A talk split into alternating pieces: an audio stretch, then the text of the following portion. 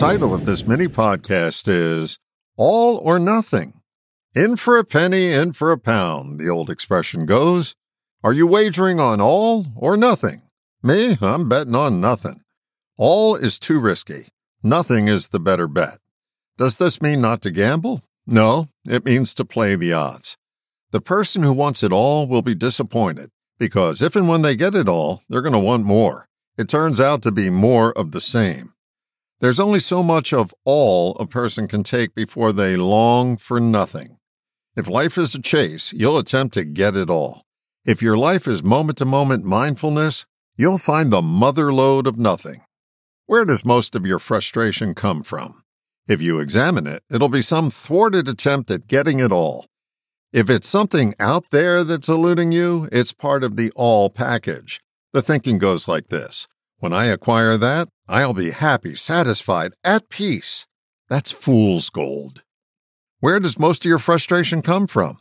The only question you have to ask yourself is Do I want specific treasures or do I want the spirit of the genie? In other words, do you want all or nothing? If you're a younger listener, chances are you want it all. No amount of convincing from me or anyone else will shift your focus. It'll shift on its own. Some will have to wait until they're dying for nothing to show up, but show up it will. The chase is on, early on. We're so busy running after it all that we don't see the point in stopping. Some carry that chase with them their whole life, only to eventually wind up at the same place they could have been at years before had they discovered nothing. There are no things in the land of nothing, yet all things are created there. Don't throw away your wish list or your bucket list. Those are wonderful things to have to enhance your life situation. When they become the focus of your life, life takes a back seat and is replaced by the frustration associated with the land of all. We often hear, you can't take it with you. That's because no things are allowed in this heavenly place called nothing.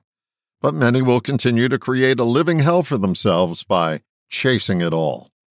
If this message is touching you at some level, I encourage you to find a place where your mind calms down and your body unwinds.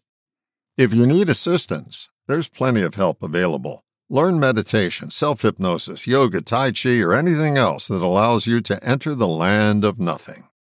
It's here that you'll find the peace that is the mother of all creation. And don't be too surprised at the surprises that just show up in the land of all when you make it a habit to visit the land of nothing. It's time to place your bets. All or nothing. My money's on nothing.